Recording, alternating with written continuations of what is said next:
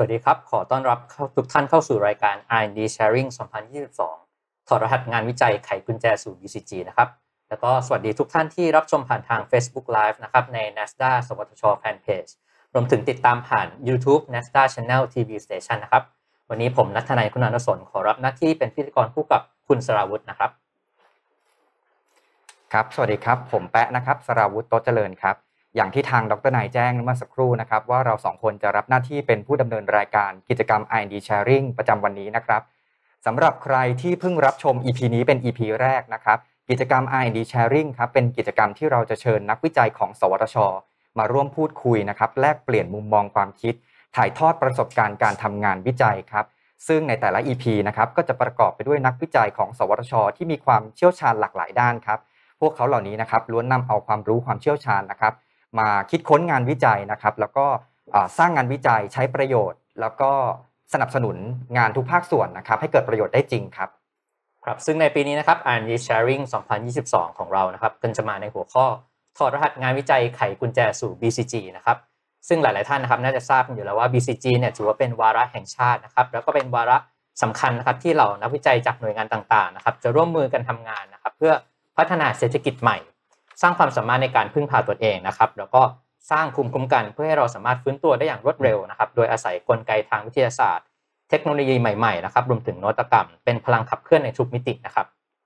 ซึ่งสิ่งนี้ครับจะนำพาไปสู่ให้มีระบบเศรษฐกิจที่แข็งแกร่งนะครับรวมถึงปรับตัวได้อย่างรวดเร็วนะครับ ภายใต้คอนเซปต์ทำน้อยแต่ได้มากนะครับครับใช่แล้วครับสำหรับในปีนี้นะครับเราจะพบกับนักวิจัยของ สวทชจำนวนทั้งหมด 11 ท่านนะครับ ที่จะมาร่วมถอดรหัสงานวิจัยไขกุญแจสู่ BCG ครับ ซึ่งกิจกรรมแบบนี้นะครับเราจะจัดตลอดช่วงเดือนกรกฎาคมถึงสิงหาคมครับ สัปดาห์ละ 2 ครั้งนะครับ เวลา 10 นาฬิกาถึง 10นาฬิกา40 นาทีครับ รับชมได้ทางสองช่องทางครับ ช่องทางแรกนะครับที่ทางแฟนเพจ Facebook NSTDA ขีดสวทชครับ และอีกช่องทางหนึ่งนะครับ ทาง YouTube ของ NASDA Channel TV Station ครับสำหรับใครที่พลาดการรับชมสดนะครับ สามารถรับชมย้อนหลังได้นะครับ2ช่องทางเช่นกันครับ ช่องทางแรกนะครับที่ทาง YouTube ของ NASDA Channel และช่องทางที่2นะครับทาง NASDA Podcast ที่แอปพลิเคชัน Spotify ครับนอกจากฟังรับชมแล้ว ฟังแล้วอย่าลืมกดไลค์กดแชร์นะครับ เพื่อเป็นกำลังใจให้กับทีมงานและก็นักวิจัยของ สวทช เราด้วยนะครับ ครับใช่แล้วครับ แล้วก็ในวันนี้นะครับเราจะมาพูดคุยกันในหัวข้อที่มีความน่าสนใจเป็นพิเศษกันเลยทีเดียวนะครับ ซึ่งค่อนข้างเหมาะกับสถานการณ์ในปัจจุบันมากนะครับ ไม่ว่าจะเป็นสำหรับคนหนุ่มสาวนะครับ ที่จะหันมาดูแลตนเองนะครับ รวมถึงใส่ใจเรื่องของสุขภาพ แล้วก็ความสวยกันความงามกันมากยิ่งขึ้นนะครับ รวมถึงผู้ที่สนใจในการเสริมสร้างภูมิคุ้มกันให้แก่ร่างกายนะครับ ซึ่งในปัจจุบันเนี่ยก็มีผลิตภัณฑ์ที่มีสารสกัดที่มีคุณสมบัติแล้วก็สรรพคุณมากมายนะครับจำหน่ายอยู่ตามท้องตลาด ให้เราได้เลือกกันความต้องการของแต่ละคนนะครับซึ่ง i n d Sharing ของเราในวันนี้นะครับ เราจะมานำเสนอสารที่หลาย ๆ ท่านคงเคยได้ยินกันคุ้นหูนะครับ นั่นคือ เบต้ากลูแคนนะครับ ซึ่งเราจะมาทำความรู้จักกับเจ้าตัวเบต้ากลูแคนกันให้ได้มากขึ้นนะครับ กับดรไวประทุมผายนะครับ จากทีมวิจัยเทคโนโลยีการควบคุมทางชีวภาพไบโอเทคสวทชนะครับ ที่จะมาร่วมพูดคุยกับเราในวันนี้นะครับสวัสดีคร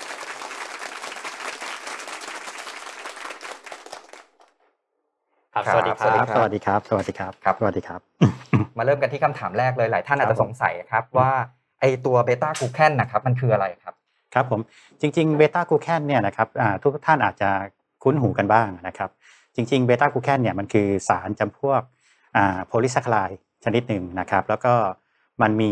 น้ำตาลโมเลกุลเดียวเนี่ยนะครับมาต่อกันเป็นสายยาวนะครับ แล้วก็คุณสมบัติของมันเนี่ยจะแตกต่างกันออกไปตามขนาดของโมเลกุลนะครับ ซึ่งปัจจุบันเนี่ยนะครับเบต้ากูแคนเนี่ยผลิตได้จากจุลินทรีย์หลายชนิดนะครับ ในท้องตลาดปัจจุบันเนี่ยนะครับเราจะ พบเห็นบ่อยๆ ก็คือเบต้ากูแคนจากยีสต์นะครับกับเบต้ากูแคนจากข้าวโอ๊ตนะครับแต่ของเราเนี่ยนะครับเป็นเบต้ากูแคนที่ผลิตจากเชื้อรานะครับซึ่งเป็นเชื้อราที่นักวิจัยไทยเนี่ยนะครับ ไปเก็บมาจากอุทยานแห่งชาติเขาใหญ่นะครับซึ่งเป็นความโชคดีของเราที่เรามีเชื้อราชนิดนี้เนี่ยครับที่สามารถผลิตเบต้ากูแคนที่มีความบริสุทธิ์สูงนะครับได้มวลโมเลกุลใหญ่มากนะครับแล้วก็มีความบริสุทธิ์สูงแล้วก็ ได้ปริมาณที่เยอะนะครับ แล้วก็อีกอย่างก็คือว่าในในในในรูปสไลด์เมื่อกี้นะครับ จะเห็นได้ว่าเบต้ากลูแคนนะครับ สายหลักของมันเนี่ยมันจะมีพันธะที่เป็นเบต้าหนึ่งสามนะครับ แล้วก็มันจะมีกิ่งก้านนะครับที่เป็นเบต้าหนึ่งหกนะครับ จะเห็นได้ว่าขนาดของโมเลกุลของมันเนี่ยจะแตกต่างกันตามกิ่งก้านที่ยาวขึ้นนะครับ แล้วก็พันธะเนี่ยนะครับส่วนใหญ่ที่จะพบก็จะเป็นเบต้า13กับเบต้า 14นะครับซึ่งเบต้า13เนี่ยจะพบในยีสต์กับเชื้อราซะส่วนใหญ่นะครับ ส่วนพันธะที่เป็นเบต้า14เนี่ยจะพบในข้าวโอ๊ตครับซึ่งในยีสต์กับข้าวโอ๊ตเนี่ยนะครับเบต้ากูแคนเนี่ยจะอยู่ที่ผนังเซลล์ของอของของเชื้อยีสต์นะครับ แล้วก็ส่วนข้าวโอ๊ตเนี่ยก็จะอยู่เราต้องใช้กระบวนการทางเคมีเนี่ยไปสกัดออกมา ทั้งยีสต์และข้าวโอ๊ตนะครับ ซึ่งแตกต่างจากของเราที่ เราผลิตออกมาเนี่ยก็ได้เบต้ากูแคนที่มีความบริสุทธิ์สูงเลยนะครับอ่าซึ่งตรงนี้เนี่ยก็จะเป็นอ่าอ่าก็จะอ่าเป็นว่าเราเบต้ากูแคนมันคืออะไรนะครับครับทีนี้อ่าอย่างที่ทางอาจารย์ได้พูดไว้อะคครัรับบผมว่ามันมาจากยีสต์มันมาจากราอะไรอย่างเงี้ยครับสรรพคุณนะครับมันมีสรรพคุณอะไรบ้างอะครับจริงๆเบต้ากูแคนนะครับมันจะช่วยอ่า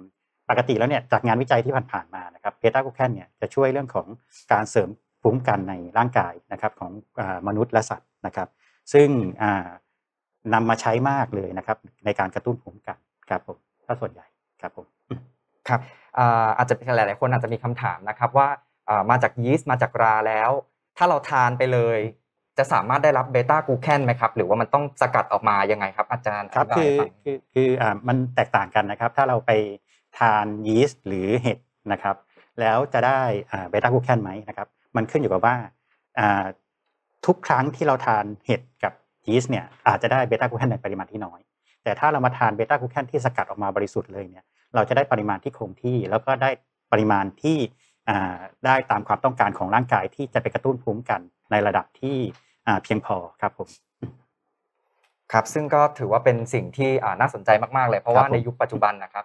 เราเจอกับอ่ามลภาวะ เจอกับโรคอุบัติใหม่เยอะแยะมากมายเลยครั บบางทีการดูแลรักษาระวังตัวเราอาจจะไม่เพียงพอนะครับ ซึ่งสิ่งที่สำคัญก็คือภูมิคุ้มกันของเรา มันจะดีกว่ากับการที่จะมีผลิตภัณฑ์หรือมีอะไรสักอย่างหนึ่งนะครับที่มาเสริมภูมิคุ้มกันของเราให้มันดีขึ้น ซึ่งครับตัวนี้เนี่ยถือว่าค่อนข้างตอบโจทย์เลยครับนะครับ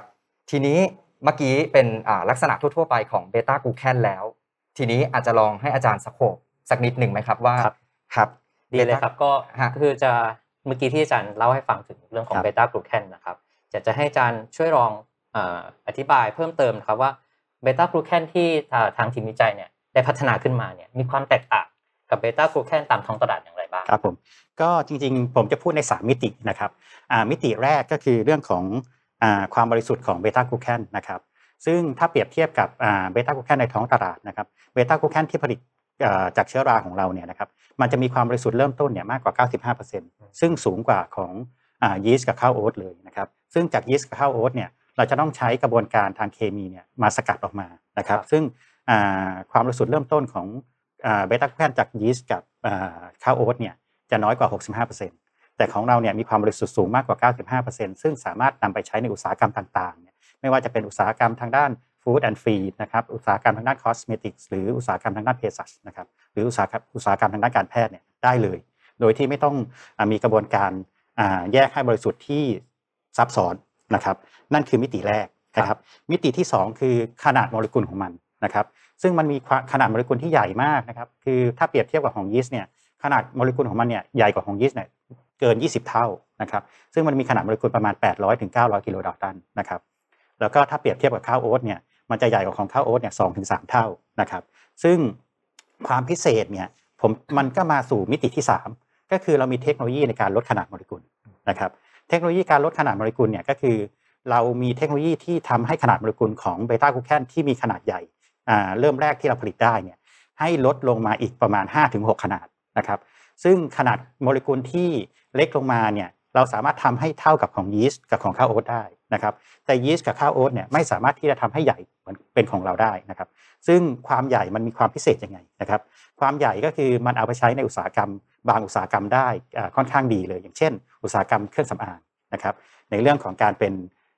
มอยเจอร์ไรเซอร์นะครับหรือเอาไปใช้ในอุตสาหกรรมอาหารมนุษย์ อย่างเช่น ซึ่งเรา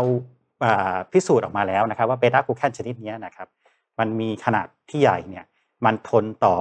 อน้ำย่อยในกระเพาะอาหาร แล้วก็เอนไซม์ในระบบทางเดินอาหารทำให้ลงไปสู่อ่าลำไส้เล็กได้นะครับ แล้วก็ไปเป็น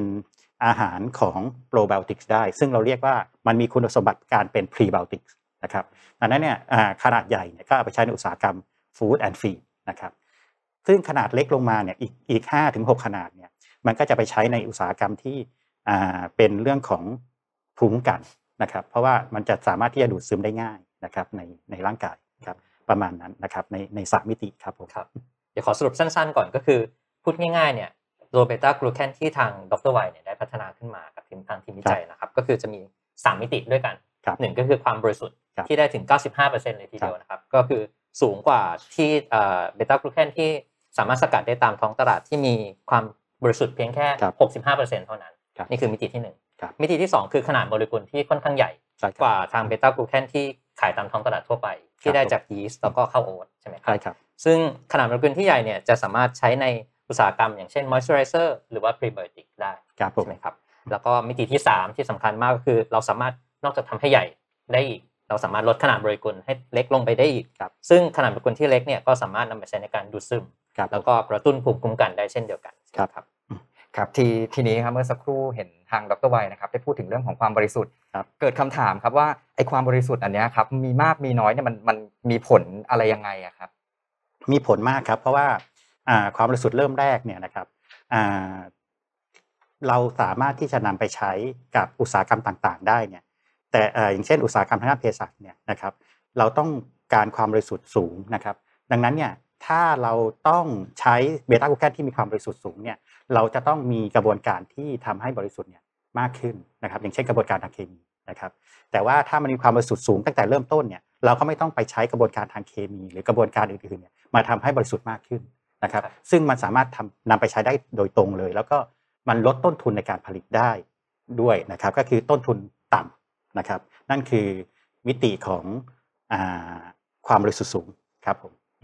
ครับอ่าอย่างที่อาจารย์ได้พูดไปตอนแรกนะครับ ว่าตัวเบต้ากลูแคนเนี่ยมันมีส่วนในช่วยของการอ่าสร้างภูมิคุ้มกันอะไรเงี้ยครับทีนี้อยากจะให้อาจารย์ช่วยอธิบายอีกสักนิดนึงอะครับว่าไอหลักการสร้างภูมิคุ้มกันของมันเนี่ยมันมันสร้างภูมิคุ้มกันในร่างกายของคนยังไงอะครับครับผมก็คือ ปกติแล้วเนี่ยนะครับในในในร่างกายของมนุษย์และสัตว์เนี่ยนะครับจะมีการสร้างเม็ดเลือดขาวนะครับมาป้องกันตัวเองนะครับเมื่อร่างกายได้รับสิ่งแปลกปลอมเข้าไปในร่างกายนะครับ แต่เม็ดเลือดขาวพวกนั้นเนี่ยอาจจะไม่มีความจำเพาะนะครับในการที่จะจับกับสิ่งแปลกปลอมที่เข้าไปในร่างกายนะครับเบต้ากลูแคนเนี่ยนะครับเมื่อเราทานเข้าไปนะครับ มันจะไปช่วยเอ่อทำให้เม็ดเลือดขาวเนี่ยสร้างขึ้นมาในปริมาณที่เพียงพอ แล้วก็มีความจำเพาะต่อสิ่งแปลกปลอมที่เข้าไปในร่างกายนะครับ ก็คือเบต้ากลูแคนเนี่ยจะไปเติมหมู่คาร์บอกซิลให้กับอ่าเม็ดเลือดขาวนะครับให้มีความจำเพาะมากขึ้น ดังนั้นเนี่ยเบต้ากลูแคนของเราเนี่ยก็คือมันจะทำให้เม็ดเลือดขาวเนี่ยมีความจำเพาะมากขึ้น แล้วก็สามารถที่จะอ่าเป็นเกราะป้องกันร่างกายเราต่อโรคต่างๆเนี่ยได้ได้ได้ดีขึ้นครับผมครับทีนี้ในเรื่องของอาการสร้างภูมิคุ้มกันภายในไปแล้ว และอย่างในเรื่องของด้านความสวยความงามล่ะครับตัวครับเบผมต้ากลูแคนเนี่ยมันช่วยในเรื่องไหนบ้างครับ ครับผมก็จริง ๆแล้วนะครับก็จะเห็นได้ว่าปกติแล้วเนี่ยเบต้ากูแคนเนี่ยถ้าเราทานเข้าไปเนี่ยเราเราจะมีสุขภาพดีจากภายในนะครับ อีกมิติหนึ่งก็คือเรามองว่าการสวยจากภายนอกเนี่ยมันต้องคู่กับการสุขภาพดีจากภายในด้วยนะครับ ดังนั้นภายนอกเนี่ยเบต้ากูแคนเองเนี่ยมันมีคุณสมบัติในการต้านการอักเสบนะครับแล้วก็ต้านการแล้วก็เร่งการหายของแผลนะครับ แล้วก็เป็นมีคุณสมบัติในการเป็น UV protection นะครับแล้วก็ชะลอวัยคือ anti aging นะครับแล้วก็อีกอันหนึงก็คือเป็นมีคุณสมบัติเป็น moisturizer นะครับดังนั้นเนี่ยคุณสมบัติพวกนี้เนี่ยก็สามารถเอาไปใช้ในอุตสาหกรรมเครื่องสำอางได้นะครับไม่ว่าจะเป็นผลิตภัณฑ์ที่เป็นต้านการอักเสบเช่นอุตสาหกรรมไม่ใช่เป็นผลิตภัณฑ์แต้มสิวนะครับหรือผลิตภัณฑ์ที่เป็นเร่งการหายของแผลก็จะเป็นพวกพลาสเตอร์ปิดแผลนะครับ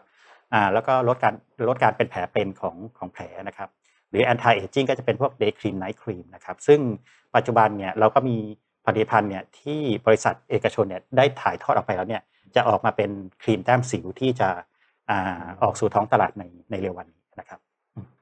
ครับอ่าเมื่อสักครู่เป็นผลิตภัณฑ์เกี่ยวกับอ่าตัวความสวยความงามเป็นครีมแต้มสิวอะไรต่าง ๆ ที่อาจารย์พูดมาครับ อันนี้สงสัยครับว่า ถ้าเวลาเราใช้อย่างเงี้ยครับสำหรับในคนที่ผิวแพ้ง่ายหรืออะไรอย่างเงี้ยครับมันจะมีเอฟเฟกต์หรือว่ามันจะอะไรอย่างนี้ไหมครับครับคือคืออจากการทดสอบความเป็นพิษของเบต้ากลูแคนนะครับเรื่องของสกิน orientation หรือ eye orientation เนี่ยนะครับเบต้ากูแคนของเราเนี่ยไม่มีความเป็นพิษนะครับซึ่งาสามารถนำไปใช้ในผลิตภัณฑ์ที่สำหรับคนผิวแพ้ง่ายได้นะครับดังนั้นเบต้ากูแคนเนี่ยก็จะมีคุณสมบัติที่ ใช้ได้ในคนทุกอ่าประเภทนะครับ แล้วก็อ่าสำหรับคนที่แพ้ง่ายเนี่ยเบต้ากูแคนเนี่ยอ่าแนะนำเลยนะครับว่าสามารถใช้ได้กับอ่าหลาย ๆ ผลิตภัณฑ์ที่เป็นเครื่องสำอางนะครับครับอ่ามีคำถามนะครับจากทางแฟนเพจของเรานะครับ สวทชนะครับ ถามทางดรวัยมาครับครับว่าปกติแล้ว ทานวิตามินเพื่อสร้างภูมิทางร่างกายอยู่แล้วอะครับครับ จะสามารถทานตัวเบต้ากลูแคนเนี่ยเสริมไปด้วยได้ไหมครับอ่าทานได้เลยครับซึ่งซึ่งอ่าปัจจุบันเนี่ยนะครับมีอ่าผู้ที่บริโภคอ่าหรือนำเบต้ากูแคนไปทานเนี่ยนะครับเขาก็จะทานพวกอ่าวิตามินเสริม หรือสารอาหารอ่าอาหารเสริมชนิดอื่นด้วยนะครับ ซึ่งอ่าสามารถทานเบต้ากูแคนควบคู่กันไปได้เลยนะครับ เพราะว่าเบต้ากูแคนเนี่ยจะมีคุณสมบัติคุณสมบัติในการต้านภูมิคุ้มกันอ่าอ่า สร้างภูมิคุ้มกันให้กับร่างกาย ซึ่งคุณสมบัติพวกนี้เนี่ยจะแตกต่างจากอาหารเสริมชนิดอื่นนะครับ ซึ่งผมผมเรียกมันว่าเป็นอาหารฟังก์ชันแล้วกันนะครับเบต้ากูแคนจะไม่เรียกว่าเป็นอาหารเสริม เพราะว่าอ่าอ่า perception กับอาหารเสริมเนี่ยอาจจะอาจจะแตกต่างกันออกไป ระหว่างอาหารเสริมกับอาหารฟังก์ชันนะครับ ทีนี้ครับเวลาทานนะครับอาจารย์มันมันปริมาณมันสำคัญไหมครับมันกินมากเกินไปมันจะมีเอฟเฟกต์อะไรไหมครับอยากให้อาจารย์เล่า ครับตอนธิายตอนนี้เนี่ยเราเรายังพูดได้ไม่เต็มปากว่าปริมาณที่ทานมากเกินไปเนี่ยแล้วมันจะมีผลไหมนะครับเราเราขอให้ได้ผลที่ชัดเจนก่อนนะครับในการทดสอบในมนุษย์นะครับเรื่องโดสความปลอดภัยนะครับแล้วก็ effective dose นะครับซึ่งเราจะได้ผล effective dose กับโดสความปลอดภัยในมนุษย์เนี่ยอีก 2-3 เดือนข้างหน้า ดังนั้นเนี่ยนะครับแต่ณณปัจจุบันเนี่ยนะครับผลของอ่าพิษอ่ากึ่งเรื้อรังกับพิษเรื้อรังเนี่ยอ่าในหนูทดลองเนี่ยเราไม่พบอ่าอ่าพิษ เรื้อรังกับพิษกึ่งเรื้อรังนะครับ ดังนั้นเนี่ยเบื้องต้นเนี่ยเราเราคิดว่าเบต้าโคแคนเนี่ยจะมีความปลอดภัยถ้าเราบริโภคในปริมาณที่เกินนะครับหรือถ้าบริโภคที่ปริมาณที่น้อยเกินไปเนี่ยเราจะมีปริมาณที่แนะนำนะครับสำหรับที่จะเป็น effective dose ให้ได้ด้วยนะครับครับทีนี้อายุอะครับ อาจารย์เวลาทานอย่างเงี้ยครับเด็กทานได้ไหมหรือบางคนที่แบบว่าอยู่บ้านกับคุณพ่อคุณแม่ หรือคุณคุณปู่คุณย่าที่เป็นแบบผู้สูงวัยอะไรอย่างเงี้ยครับ อายุมันจะมีผลหรือมีเอฟเฟกต์อะไรกับการทานตัวเบต้ากลูแคนไหมครับครับคือคนทุกเพศทุกวัยเนี่ยนะครับสามารถทานได้เลยนะครับเราแบ่งเราแบ่งคนออกเป็น 2 กลุ่มแล้วกันนะครับ ก็คือกลุ่มแรกเนี่ยก็คือต้องการทานเบต้ากลูแคนเพื่อไปป้องไปป้องกันโรคหรือไปเสริมสุขภาพนะครับดังนั้นเนี่ยเบต้ากลูแคนเนี่ยจะไปช่วยทำให้อ่าโอกาสเสี่ยงในการเป็นโรคร้ายแรงเนี่ยจะน้อยลงนะครับ ในอ่ากลุ่มที่เป็นโรคแล้วเนี่ยเราจะแนะนำให้อ่าทานเบต้ากลูแคนเนี่ยเพื่อไปฟื้นฟูร่างกาย นะครับเพราะว่าเบต้ากลูแคนเนี่ยไปกระตุ้นเรื่องการสร้างเม็ดเลือดขาวนะครับแล้วก็สร้างกำลังวังชานะครับซึ่งในคนผู้สูงอายุเนี่ยอตอนนี้เนี่ยเบต้ากลูแคนเนี่ยแนะนำเลยนะครับเพราะว่าเบต้ากลูแคนมีคุณสมบัติในการเป็น endurance ก็คือสร้างอ่ากำลังวังชาให้กับผู้สูงอายุนะครับแล้วก็ในขณะเดียวกันเนี่ยก็ไปเสริมภูมิคุ้มกันให้กับผู้สูงอายุได้ด้วยนะครับดังนั้นเนี่ยผู้สูงอายุเนี่ย แน่นอนว่าต้องทานเบต้ากลูแคนนะครับ เพราะว่าช่วยช่วยเสริมอ่าเรื่องสุขภาพนะครับครับผมครับอ่ามีหนึ่งคำถามครับ จากทาง Facebook Fanpage ของ สวทชนะครับ ที่อาจารย์ได้พูดถึงเมื่อสักครู่อะครับว่าอ่าอาหารเสริมกับอาหารฟังก์ชันครับอ่าทางแฟนเพจอะครับได้ถามมาว่ามันสองอย่างเนี้ยมันมันแตกต่างกันยังไงอะครับอาจารย์ช่วยอธิคืบาอยคือบางครั้งเนี่ย perception ของคำว่าอาหารเสริมเนี่ยนะครับอ่าบางคนเนี่ยจะจะจะทานเข้าไปเพื่อที่จะเอาไป อ่าทำให้สุขภาพแข็งแรง หรือเอาไปป้องกันโรคหรืออะไรบางอย่างนะครับ แต่อาหารฟังก์ชันคือมันเป็นอาหารที่เราทานเข้าไปแล้วไปทำให้ร่างกายเนี่ยมันมีสุขภาพที่แข็งแรงนะครับนั้นอาหารฟังก์ชันเนี่ยเราทานให้มันเป็นอาหารนะครับ อย่าไปทานให้มันเป็นยา หรือไปทานให้มันเป็นอะไรที่เสริมเข้าไปจากอาหารปกติ ดังนั้นอาหารฟังก์ชันเนี่ยคืออาหารปกตินี่แหละที่เราทานเข้าไป แต่ว่าไปมีคุณสมบัติที่ทำให้ร่างกายเนี่ย มีความแข็งแรงนะครับอันนั้นมันจะแตกต่างกันในในเรื่องของอาหารเสริมกับอาหารฟังก์ชันนะครับ ครับก็อย่างที่อาจารย์ได้พูดไปนะครับ ซึ่งโอ้โหรู้สึกว่าข้อมูลแบบว่าแน่นมากประโยชน์อัดแน่นมากเลยทีจเดียวริง ๆ นะครับ แล้วก็เคลียร์ชัดมากจริง ๆ ในประโยชน์ของเจ้าตัวเบต้ากลูแคนนะครับ ซึ่งสามารถทานเข้าไปเพื่อเสริมภูมิคุ้มกันได้นะครับ แล้วก็สามารถไปใช้ประโยชน์อ่าทางด้านความครับสวยความงาม เป็นเจลแต้มสิว หรืออ่ารักษาสมานแผลได้เช่นกันอะไรอย่างเงี้ยครับ แล้วก็อ่า ที่น่าสนใจคือตัวเนี้ยมันไม่มีความเป็นพิษถูกไหมครับแล้วก็อ่าอายุไม่ว่าจะเป็นอ่าอายุเด็กอายุน้อยหรือว่าเป็นผู้สูงวัยยิ่งผู้สูงวัยนี่คือยิ่งดีเลยอย่างที่อาจารย์ได้บอกไว้เมื่อสักครู่นี้เพราะว่ามันเสริมภูมิคุ้มกันอะไรอย่างเงี้ยครับครับซึ่งอ่ามีหลาย ๆ ท่านก็ถามมานะครับในใน inbox ว่า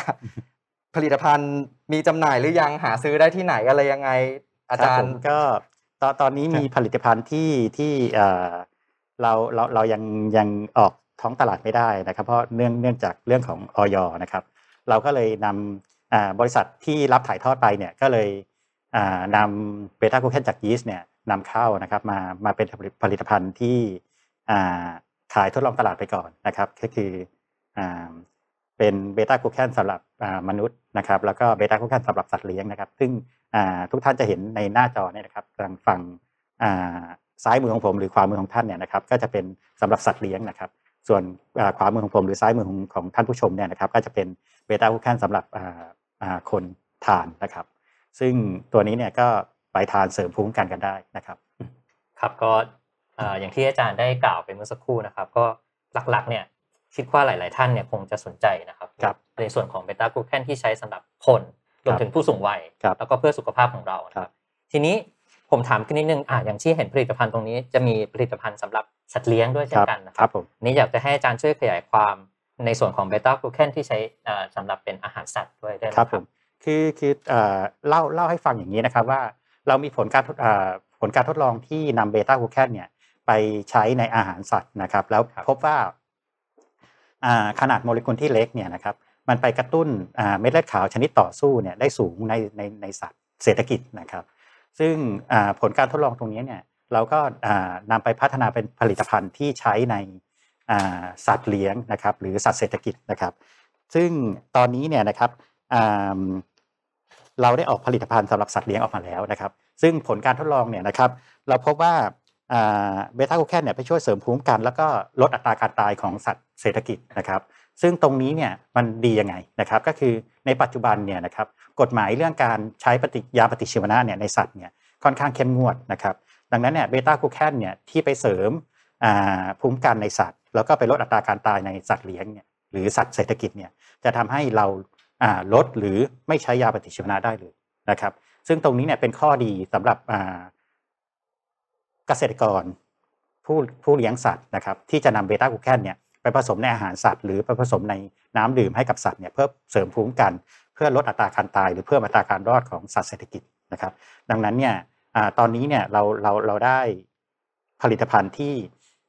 มีทั้งในสัตว์เศรษฐกิจ แล้วก็ผลิตภัณฑ์สำหรับสัตว์เลี้ยงออกมาสู่ท้องตลาดแล้วนะครับ แล้วก็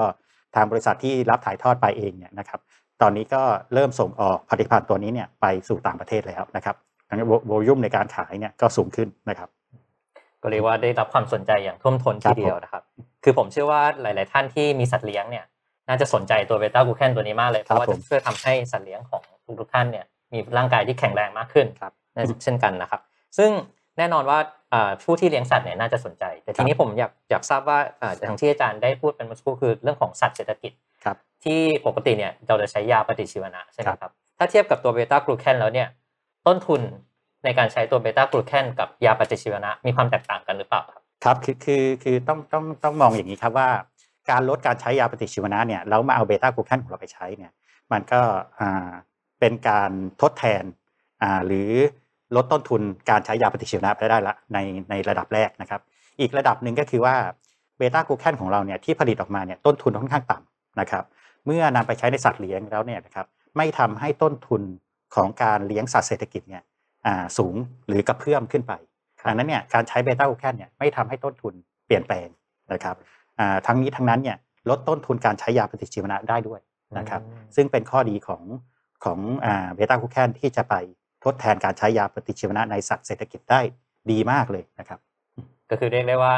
เท่าทุนหรือว่าถูกลงไปอีกอ่าตอนนี้มองว่าถูกลงโดยซ้ำถูกครับลงด้วยครับซ้ำเลยผมนะครับถือว่าค่อนข้างน่าสนใจเลยครัทีบเดียวผมแล้วทีนี้ในส่วนของอ่าสัตว์เศรษฐกิจ แล้วก็สัตว์เลี้ยงนอกเหนือจากอ่าสัตว์เศรษฐกิจแล้วสัตว์เลี้ยงเนี่ยมีการใช้ตัวเบต้ากลูแคนในสัตว์ชนิดอื่นไหมครับ คือตอนนี้เนี่ยนะครับในในในสัตว์ชนิดอื่นเนี่ยเรามองเรื่องของอย่างม้าแข่งอืมนะครับในบ้านเรานะครับ คืออย่างม้าแข่งเนี่ยการนำเข้าอาหารเนี่ยแทบจะร้อยเปอร์เซ็นต์เพราะว่าม้าแข่งจะต้องมีความแข็งแรงนะครับเบต้ากูแคนของเราเนี่ยมันไปช่วยเสริมทำให้ม้าเนี่ยมีพลังวังชานะครับแล้วก็มองว่าในอนาคตเนี่ยเราจะนำเบต้ากูแคนเนี่ย ไปผสมในอาหารม้าเนี่ยเพื่อเพิ่มกำลังวังชากับม้าแข่งนะครับ ซึ่งทุกท่านอาจจะจะไม่เคยได้ยินว่าม้าแข่งในบ้านเราเนี่ยมีมากน้อยแค่ไหนมีเยอะนะครับ แล้วก็วอลลุ่มในการนำเข้าอาหารม้าแข่งเนี่ยเยอะมากนะครับ แล้วก็ถ้าเราสามารถทำเบต้ากูแคนเนี่ยไปทดแทนการนำเข้าอาหารม้าจากต่างประเทศเนี่ยจะทำให้เราลดการพึ่งพาการนำเข้าอาหารจากต่างประเทศได้สูงเลยทีเดียวนะครับเรียกว่าตอบโจทย์ BCG เลยทีเดียว ครับผมครับผมก็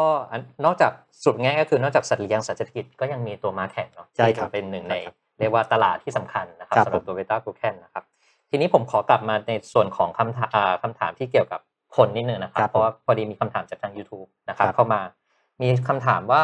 ผู้ป่วยที่เป็นมะเร็งนะครับครับที่ทำคีโมอยู่เนี่ยสามารถทานได้ไหมครับ คือเราแนะนำเลยนะครับอ่าผู้ป่วยมะเร็งเนี่ยส่วนใหญ่ถ้าเป็น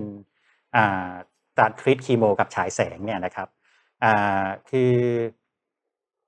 คนที่เป็นมะเร็งเนี่ยนะครับการฉายแสงกับทรีตคีโมเนี่ยมันจะไม่เลือกเซลล์มะเร็งอย่างเดียว จะไปทำเลวทำลายเซลล์ดีด้วยนะครับ ดังนั้นวิธีการก็คือเราจะทำยังไงที่ทำให้ผู้ป่วยมะเร็งเนี่ยที่ไป treat คีโมกับฉายแสงเนี่ยที่เซลล์ดีถูกทำลายด้วยเนี่ยแล้วมีความอ่อนแอมากเนี่ยสามารถที่จะใช้ชีวิตได้เหมือนปกติเหมือนคนปกติทั่วไป โดยการ boost เม็ดเลือดขาวขึ้นมาให้เร็วที่สุดดังนั้นเบต้ากูแคนเนี่ยจะช่วย boost เม็ดเลือดขาวเนี่ยแล้วก็เซลล์ดีอื่นๆเนี่ยขึ้นมาหลังจากที่ treat คีโมแล้วก็ฉายแสงนะครับดังนั้นเนี่ยเรามีผลการทดลองเบื้องต้นเนี่ยในผู้ป่วยมะเร็งเนี่ยนะครับพบว่าการใช้เบต้ากูแคนในผู้ป่วยมะเร็งเนี่ยทำให้ผู้ป่วยมะเร็งเนี่ยหลังการฉายแสงหรือทรีตคีโมเนี่ยใช้ชีวิตได้ปกติเหมือนคนปกติทั่วไปเลยนะครับนั่นคือข้อดีของเบต้ากูแคนนะครับและตอนนี้เนี่ยมีผู้ป่วยมะเร็งหลาย ๆ หลาย ๆ ท่านนะครับ นำเบต้ากูแคนของเราเนี่ยไปเสริมแล้วนะครับ แล้วก็มีโวลุ่มในการในท้องตลาดก็ค่อนข้างเยอะเหมือนกันนะครับครับ แล้วก็ผู้ป่วยเนี่ยใช้ชีวิตปกติเหมือนคนธรรมดาเลยนะครับ เรียกว่าแนะนำให้ใช้ แนะนำเลยครับครับแนะบนำเลยครับแล้วถ้านอกเหนือจากโรคมะเร็งอะอาจารย์โรคอื่นๆ อย่างเช่นเบาหวานความดันหรือหรือครับ office syndrome อะไรอย่างเงี้ยมันมันอ่าครับมันสามารถช่วยไหมฮะ office syndrome อาจจะเป็นอ่านอนไม่หลับอย่างเงี้ยช่วยได้ครับเพราะเบต้ากูแคนเนี่ยช่วยเรื่องของการหลับสบาย เพราะว่า เบต้ากูแคนไปไปช่วยสมดุลของอ่าภูมิคุ้มกันในร่างกายนะครับ แล้วก็ผู้ป่วยอ่าโรคอื่นๆ เช่นเรื่องเรื่องโรคภูมิแพ้นะครับ หรือผู้ป่วยอ่าที่มีอ่าภาวะของน้ำตาลในเลือดสูง หรือคอเลสเตอรอลในเส้นเลือดสูงนะครับ ซึ่งตอนนี้เนี่ยผลการทดลองในในในในระดับหลอดทดลองของเราเนี่ยนะครับพบว่าสามารถลดระดับน้ำตาลในเลือดได้นะครับ รักษาระดับน้ำตาลในเลือดได้ดีเลยนะครับครับแล้วก็อ่า ลดคอเลสเตอรอลได้ได้ดีมากในหนูทดลองนะครับซึ่งใน phase ต่อไปเนี่ยเราจะไปทดลองในมนุษย์นะครับเรื่องของการอ่าลดอ่าน้ำตาลในเลือด แล้วก็ลดปริมาณคอเลสเตอรอลในเส้นเลือดนะครับซึ่งตรงนี้เนี่ยนะครับอ่าก็จะเป็นอีก sector หนึ่งที่เบต้ากูแคนจะเข้าไปสู่อ่าผู้ป่วยอ่ากลุ่มนี้นะครับครับอ่าเมื่อสักครู่อาจารย์ได้กล่าวถึงการกระตุ้นภูมิคุ้มกันนะครับครับมีพอดีมีคำถามเพิ่มเติมขึ้นมาครับจากทาง YouTube นะครับอันนี้จะช่วยในเรื่องของการอักเสบแล้วก็การแพ้ ครับผมด้วยกันไหมครับครับอ่าการลดการอักเสบเนี่ยนะครับก็คือเรามองว่าไอ้เบต้ากลูแคนเนี่ยนะครับอ่าเอาไปใช้ในผลิตภัณฑ์แต้มสิวนะครับครับสิวเนี่ยค่อนข้างอักเสบได้ง่ายมากนะครับแล้วก็มีเอ่อหลังจากอยากหลังจากอักเสบเนี่ยก็จะเป็นแผลเป็นนะครับดังนั้นเนี่ยเบต้ากลูแคนที่อยู่ในครีมแต้มสิวเนี่ยจะไปลดการอักเสบของสิวนะครับเอาไปแต้มสิวเนี่ยสามารถหายได้ภายในวันสองวัน แล้วก็ลดเอ่อลดการเป็นแผลเป็นในภายหลังได้ด้วยนะครับ ซึ่งผลิตภัณฑ์แต้มสิวเนี่ยก็จะออกอ่าบอ่าบริษัทเอกชนที่ถ่ายทอดไปเนี่ยก็จะออกออกมาเป็นผลิตภัณฑ์มาอีกในในในสองสามเดือนที่ที่จะถึงนี้นะครับครับแล้วก็อีกการหนึ่งคือเรื่องของอะไรนะครับ เรื่องของการอ่าแพ้อ่าการแพ้ต้านการอักเสบการนะครับอักเสบก็คือเรื่องของเอาไปใช้ในผลิตภัณฑ์อ่าสมานแผล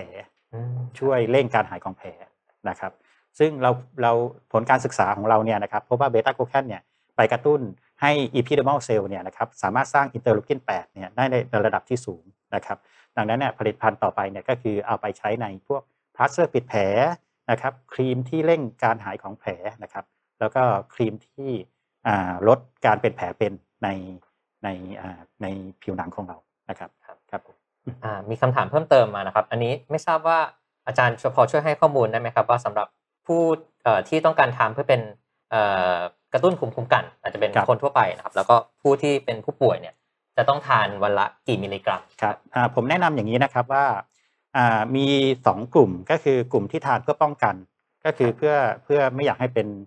อ่าเพื่อไม่อยากให้เสี่ยงต่อการเป็นโรคอ่าร้ายแรงนะครับ อันนี้เนี่ยก็คือขั้นต่ำเนี่ยคือ 500 มิลลิกรัมต่อวันนะครับสำหรับผู้ป่วยที่ต้องการฟื้นฟูคือเป็นโรคแล้วนะครับ ก็อย่างน้อยเนี่ยก็คือ 1,000 มิลลิกรัมต่อวันนะครับ ซึ่งจะช่วยทำให้ฟื้นฟูร่างกายได้นะครับ ครับก็เรียกได้ว่าอ่าตัวเบต้ากลูแคนเนี่ยคือนอกจากจะใช้แน่นอนว่าใช้กับครัคบนมีผลทางด้าน ช่วยกระตุ้นภูมิคุ้มกัน ช่วยแก้รักษาได้ต่างๆ แม้แต่ผู้ป่วยที่เป็นโรคมะเร็งก็ที่ทำคีโมอยู่เนี่ยก็สามารถทานควบคู่กันไปได้นะได้ครับผมซึ่งอาจารย์ก็ได้แนะนำขนาดโดสที่ปริมาณที่พอเหมาะสำหรับผู้ที่ต้องการจะอ่าทานเพื่อที่จะป้องกันแล้วก็ทานครับเพื่อจะรักษาใช่ไหมครับแล้วนอกจากนั้นก็ยังมีเอ่อตัวเบต้ากลูแคนเนี่ยสามารถใช้ใน อาหารสัตว์ได้ด้วยเช่นกันครับผมนะครับ ซึ่งอาหารสัตว์เนี่ยก็ทั้งสัตว์เลี้ยงครับนะครับรวมถึงสัตว์เศรษฐกิจ ซึ่งไม่ได้ทำให้ต้นทุนที่สูงขึ้นเลยนะถ้าเทียบครับกับการใช้ยาปฏิชีวนะใช่ครับไหมครับ รวมถึงอ่านอกเหนือจากตลาดที่เป็นสัตว์เลี้ยงและสัตว์เศรษฐกิจก็ยังมีในส่วนของม้าแข่งด้วยครับผมเช่นกันนะครับครับ มีคำถามนะครับจากทาง Facebook ครับ ถามว่าเทคโนโลยีเบต้ากลูแคนที่ผลิตจากเชื้อรา สามารถผลิต ได้ความบริสุทธิ์สูงและสาย 1 6 ยาวใช่ไหมคะ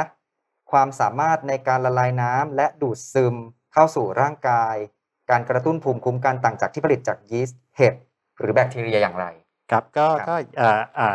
อ่าที่ผมเรียนแจ้งไปแล้วนะครับว่าความบริสุทธิ์เริ่มต้นเนี่ยเนื่องจากว่ามันเป็นเบต้ากลูแคนที่อ่าผลิตออกมาแล้ว secrete ออกมาคือหลั่งออกมานอกเซลล์เลยนะครับดังนั้นเนี่ยความบริสุทธิ์เริ่มต้นของมันก็เลยสูงมากคือ 95% ขึ้นไปนะครับ แล้วก็ความพิเศษของมันเนี่ยนะครับก็คือเรื่องการดูดซึมเนี่ยนะครับเรามีเทคโนโลยีนะครับในการลดขนาดโมเลกุลจากขนาดใหญ่เนี่ยให้มีขนาดเล็กลงหลาย ๆ ขนาดนะครับ เพื่อเพิ่มเรื่องของการดูดซึมในร่างกายได้ด้วยนะครับ ดังนั้นเนี่ยเทคโนโลยีตรงนี้ที่เราใช้ในการตัดขนาดโมเลกุลให้มีขนาดต่าง ๆ กันเนี่ยนะครับ ก็คือจะเห็นในในภาพนี้นะครับว่าขนาดโมเลกุลที่ต่างกันเนี่ยนะครับ ก็คือขนาดใหญ่ของเราเนี่ยในในใน ซ้ายมือของท่านผู้ชมเนี่ยหรือขวามือของผมเนี่ยนะครับก็คืออมันมีขนาดใหญ่ที่เราผลิตได้เริ่มแรกเลยนะครับ เราลดขนาดโมเลกุลลงมาเนี่ยนะครับ จริง ๆ มันมีอีก 4-5 ขนาดนะครับ แต่ในนี้โชว์ให้เห็นแค่ 3 ขนาดนะครับ ถ้าลดขนาดลงมาเนี่ยให้เท่ากับของของโอ๊ตนะครับถึงของของข้าวโอ๊ตนะครับ แล้วก็อีกขนาดหนึ่งลดลงมาก็คือของเท่ากับของยีสต์นะครับ แล้วก็เล็กกว่าของยีสต์กับของข้าวโอ๊ตอีกอีกอีกขนาดถึง 2 ขนาดนะครับ ดังนั้นเนี่ยนะครับก็คือความแตกต่างของ เบต้ากลูแคนจากยีสต์กับข้าวโอ๊ตเนี่ยก็คือยีสต์กับข้าวโอ๊ตไม่สามารถทำเบต้ากลูแคนให้ใหญ่เท่าของเราได้นะครับอย่างที่เรียนแจ้งไปแล้วตั้งแต่แรกนะครับครับว่าของเราเนี่ยขนาดใหญ่เนี่ยเอาไปใช้ในอุตสาหกรรมอ่าอื่น ๆ ได้ อย่างเช่นอุตสาหกรรมเครื่องสำอางและอุตสาหกรรมอ่าอาหารนะครับส่วนขนาดที่เล็กลงมาเนี่ยเราเอาไปใช้ในอุตสาหกรรมที่เป็นเรื่องของอ่าการกระตุ้นภูมิคุ้มกัน หรืออุตสาหกรรมอ่าทางด้านเภสัชหรือการแพทย์เนี่ยนะครับอ่าดังนั้นเนี่ยเราจะเห็นได้ว่าอ่า ของเราเนี่ยนะครับขนาดเนี่ยทำให้เท่ากับยีสต์ก็ได้ทำให้เท่ากับโอ๊ตก็ได้อ่าแต่ว่ายีสต์กับโอ๊ตทำให้ใหญ่ของของเราไม่ได้ เราทำให้เล็กกว่าของยีสต์กับของข้าวโอ๊ตได้อย่างเงี้ยนะครับ ก็เป็นเทคโนโลยีที่เราพัฒนาขึ้นมานะครับ ซึ่งอ่าตอนนี้เนี่ยยังไม่มีใครทำทำได้นะครับครับทีนี้ครับอ่าผลงานเนี้ยครับของดรไวยอะครับเป็นหนึ่งในอ่าได้รับคัดเลือกเป็นหนึ่งใน 5 ของผลงานที่น่าสนใจของ สวทชนะครับ แล้วก็ ได้มีการนำเสนอนะครับบนเวทีของ NASDA Investor Day ของปี 2562 ด้วย ซึ่ง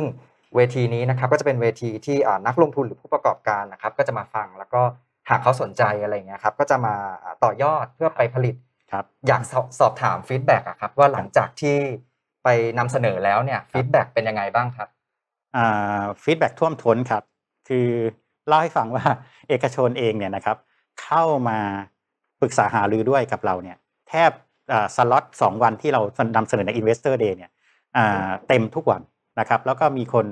อ่าคือมีคนจองก่อนจองสล็อตเข้ามาเนี่ยก็เต็มละนะครับยังมีคน walk in เข้ามาในหน้างานอีกเยอะด้วยนะครับ ดังนั้นเนี่ยนักวิจัยเนี่ยอ่ากับทีมงานเนี่ยนะครับ ก็อ่าได้ให้คำปรึกษากับเอกชนเนี่ยค่อนข้างเหนื่อยมากนะครับครับ แล้วก็เอกชนเองเนี่ยนะครับ เข้าใจว่าเอกชนเวลาความต้องการที่เข้ามาเนี่ยเขาต้องการจริง ๆ ว่าอยากอ่ามีความสนใจใน ในเบต้าโคแคนของเราจริงๆนะครับแล้วก็อยากได้เทคโนโลยีของเราจริงๆนะครับแต่ปัญหาของเราคือว่าเราอะอยากจะจำกัดรายในการถ่ายทอดอเทคโนโลยีออกไปนะครับหรือจริงๆเนี่ยตอนแรกเราคิดว่าเราจะ Exclusive ด้วยซ้ำไปนะครับแต่ Exclusive เนี่ยก็จะมีเอกชนแค่รายเดียวเนี่ยที่จะได้ไปนะครับหรือสามารถถ่ายทอดเทคโนโลยีออกไปได้นะครับแต่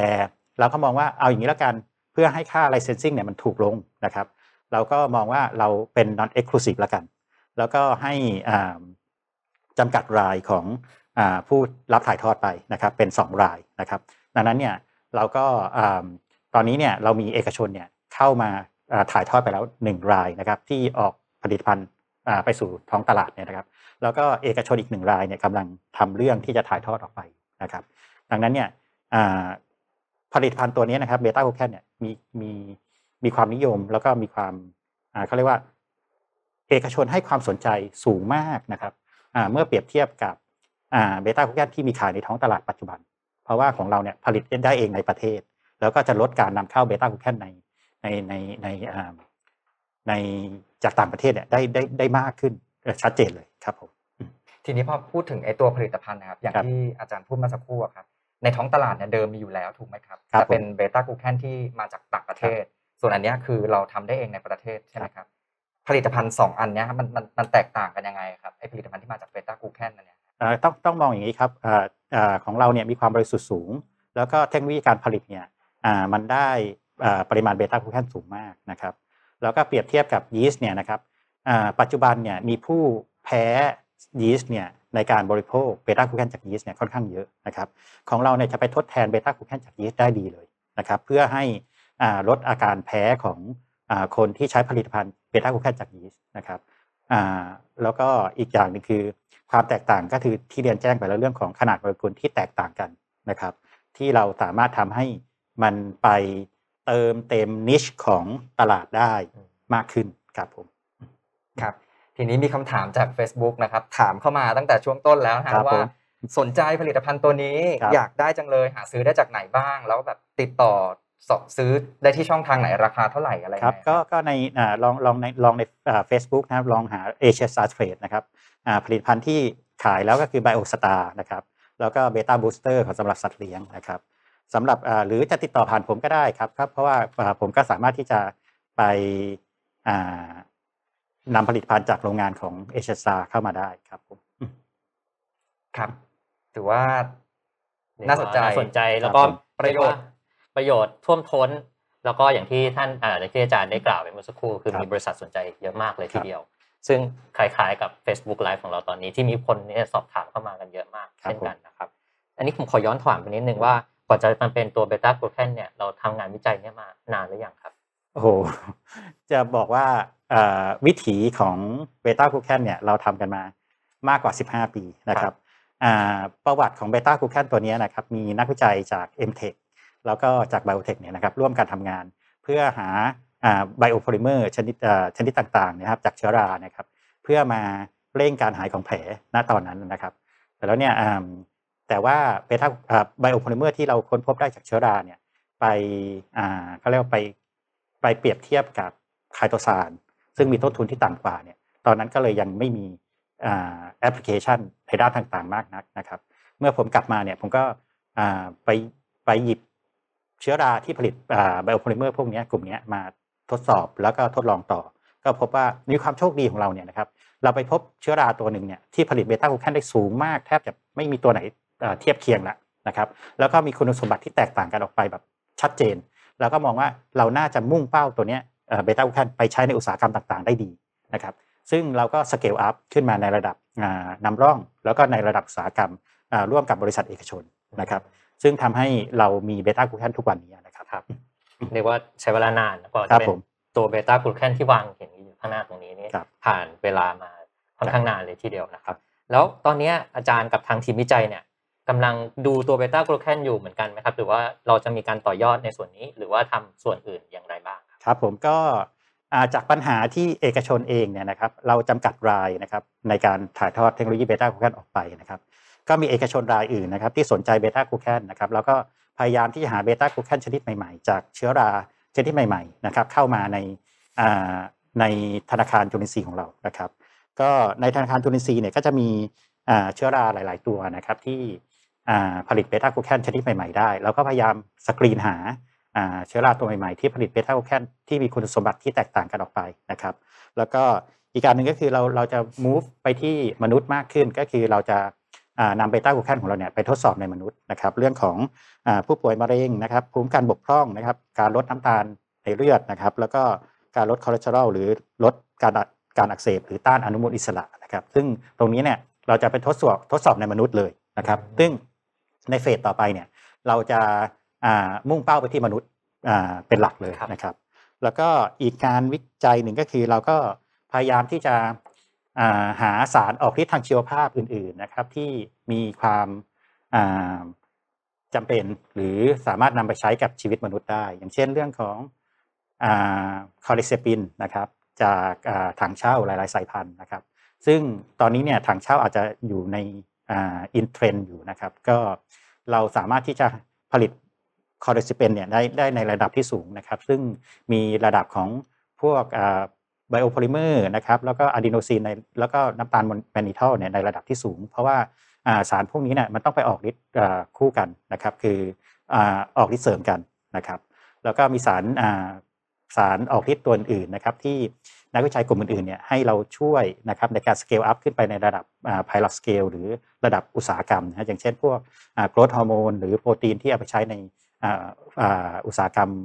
การเลี้ยงกุ้งประมาณนี้ครับ ครับก็สรุปง่าย ๆ ว่า เราจะอ่าทางอาจารย์แล้วก็ทางทีมวิจัยเนี่ยจะมองครับเซ c ชันมนุษย์เป็นหลักใช่ไหมครัรับผมตอนนี้แล้วก็นอกจากทางเบต้ากลูแคนชนิดใหม่ๆ ที่ทางทีมวิจัยกำลังค้นหา แล้วก็ครับผมทดสอบกันอยู่เนี่ยก็ยังมีสารตัวอื่น ที่เรียกว่าจะตอบโจทย์ BCG ในอนาคตของเราด้วยครับใช่ไหมครับครับครับเอาละครับก็สำหรับวันนี้ก็ถือว่าเต็มเปี่ยมในข้อมูลครบถ้วนครบมากครบเลยถ้ควรับนนะฮะแล้วก็ถือว่าเป็นเป็น ตัวหนึ่งเป็นเทคโนโลยีหนึ่งแล้วก็เป็นครับสารตัวหนึ่งที่เราเห็นว่าประโยชน์เนี่ยมันมันมากมายจริงๆนะครับไม่ว่าจะเป็นภายนอกภายในครับนะสามารถแบบว่าก็คงต้องรอติดตามกันนะครับว่าในอนาคตนะครับ อย่างที่อาจารย์ได้บอกไปหนึ่งสองเดือนนี้ อาจจะมีผลิตภัณฑ์ที่มาจากเบต้ากลูแคนออกมาอีกนะครับ ก็ลองหา หาชมหาติดตามกันได้ อ่าติดตามกันได้ครับครับ ซึ่งวันนี้นะครับก็ต้องขอขอบคุณนะครับทางดรวัยปทุมผายนะครับ ทีมวิจัยเทคโนโลยีการควบคุมทางชีวภาพไบโอเทคสวทชนะครับที่มาร่วมถอดรหัสไขกุญแจการทำงานของนักวิจัยไทยนะครับ ในการอ่านำความรู้ความเชี่ยวชาญนะครับ ไปใช้ประโยชน์และก็สนับสนุนในทุกภาคส่วนนะครับ ซึ่งสิ่งนี้นะครับก็ได้พิสูจน์ให้ได้เห็นกันแล้วครับว่านักวิจัยของ สวทชเรานะครับทำงานวิจัยสู่การใช้ประโยชน์ได้จริงครับ แล้วก็ก่อนจะจบกันไปนะครับ วันนี้ทางผมและทีมงานนะครับ เรามีแบบสำรวจการประเมินกิจกรรมนะครับสำหรับนำไปพัฒนาแล้วก็ปรับปรุงการจัดกิจกรรมในครั้งหน้านะครับ ซึ่งนอกจากนี้ทีมงานของเรานะครับ ก็จะมีการสุ่มนะครับรายชื่อของอผู้ที่ทำแบบประเมินนะครับ เพื่อลุ้นรับของระลึกนะครับ จากสวทช เป็นอันนี้นะครับ ผลิตภัณฑ์เบต้ากลูแคนนะครับ ซึ่งต้องขอขอบคุณกับทางบริษัทเอเชียสตาร์เทรดจำกัดนะครับ ที่ได้อมอบของมาเพื่อร่วมเป็น ส่งเป็นของที่ระลึกนะครับ ให้กับท่านผู้ชมที่ชมรายการ R&D Sharing ของเรานะครับ ซึ่งเราจะแจกนะครับจำนวน 10 รางวัลครับเป็นผลิตภัณฑ์เบต้ากูแคนจากคนนะครับที่ผมถืออยู่นี้นะครับ แล้วก็จะมีสำหรับสัตว์เลี้ยงนะครับที่ทางดรไนนะครับได้ถืออยู่นะครับอ่าสำหรับคน 1 ชุดสำหรับสัตว์เลี้ยง 1 ชุดนับเป็น 1 รางวัลนะครับ เราแจกกันทั้งหมด 10 รางวัลครับ ซึ่งกติกานะครับ ง่ายมากๆ เพียงแค่สแกน QR code นะครับที่ท่านเห็นอยู่นะครับที่หน้าจอนี้นะครับ หรือ จะคลิกลิงก์นะครับที่ทางทีมงานของเราได้แปะไว้ให้ที่โพสต์ของอ่า Facebook Fanpage สวทชนะครับ เดี๋ยวเราจะทำการสุ่มรายชื่อผู้โชคดี แล้วก็จะติดต่อกลับไปครับ ครับก็อย่าลืมนะครับ สแกน QR code ของท่านนะครับ แล้วก็ร่วมกันตอบแบบสอบถามนะครับ ก็จะได้รับรางวัลนี้นะครับผมจะลุ้นร่วมรับรางวัลด้วยเช่นกันนะครับครับแล้วเราก็จะกลับมาพบกันใหม่นะครับในวันพรุ่งนี้นะครับ กับเรื่องราวของ BCG นะครับอีกครั้งนะครับในหัวข้อ ร่วมพัฒนาฐานรากของประเทศด้วยเทคโนโลยีข้อมูลนะครับ ซึ่งจะมุ่งเน้นการบริหารจัดการข้อมูล Big Data นะครับให้เกิดประโยชน์สูงสุดในแต่ละทุกภาคส่วนนะครับ โดยจะมีการทำงานร่วมกับกระทรวง แล้วก็กรมต่างๆ ของหน่วยงานภาครัฐนะครับ ซึ่งความรู้ตรงนี้เนี่ยสามารถนำมาแก้ไขปัญหาต่างๆ ที่ตอบโจทย์ได้ 3 ข้อด้วยกันนะครับ ก็คือ คนจนอยู่ที่ไหน คนจนมีปัญหาอะไรนะครับ แล้วก็จะแก้ปัญหาได้อย่างไรนะครับ ซึ่งก็ถือเป็นอีกหนึ่งเรื่องราวนะครับในการถอดรหัสงานวิจัยไขกุญแจสู่ BCG นะครับซึ่ง BCG เนี่ยก็ถือเป็นโมเดลเศรษฐกิจที่จะขับเคลื่อนให้ประเทศของเราได้เติบโต แล้วก็กระจายโอกาสแล้วก็รายได้นะครับด้วยวิทยาศาสตร์เทคโนโลยีและก็นวัตกรรมนะครับซึ่ง BCG จะช่วยสร้างมูลค่าให้กับสินค้าและก็บริการนะครับหรือที่เรียกกันว่าทำน้อยแต่ได้มากนะครับและสำหรับวันพรุ่งนี้นะครับเราจะมาเอ่อเราจะกลับมาพบกันนะครับเวลาเดิมนะครับเวลา 10นาฬิกาถึง 10นาฬิกา40นาทีนะครับผ่านทาง Facebook Fanpage n a s d a สวทชนะครับแล้วก็สามารถรับชมย้อนหลังได้ผ่านทางช่องทาง YouTube นะครับ n a s d a Channel n a s d a Podcast นะครับในแอปพลิเคชัน Spotify นะครับแล้วก็ยังมีอีกหนึ่งช่องทางนะครับ คือติดตามผ่านทาง www.nasdaqchannel.tv นะครับและสำหรับวันนี้นะครับ ผมต้องขอขอบคุณแขกรับเชิญของเรานะครับ ดรวัยประทุมภายนะครับ ที่มาแบ่งปันเรื่องราวที่น่าสนใจให้เราได้ฟังกันนะครับ แล้วก็ผมขอขอบคุณนะครับ ท่านผู้ชมนะครับ แล้วก็ผู้ฟังทุกท่านด้วยนะครับสำหรับวันนี้ผมต้องขอลาไปก่อนนะครับ วัสดีครับ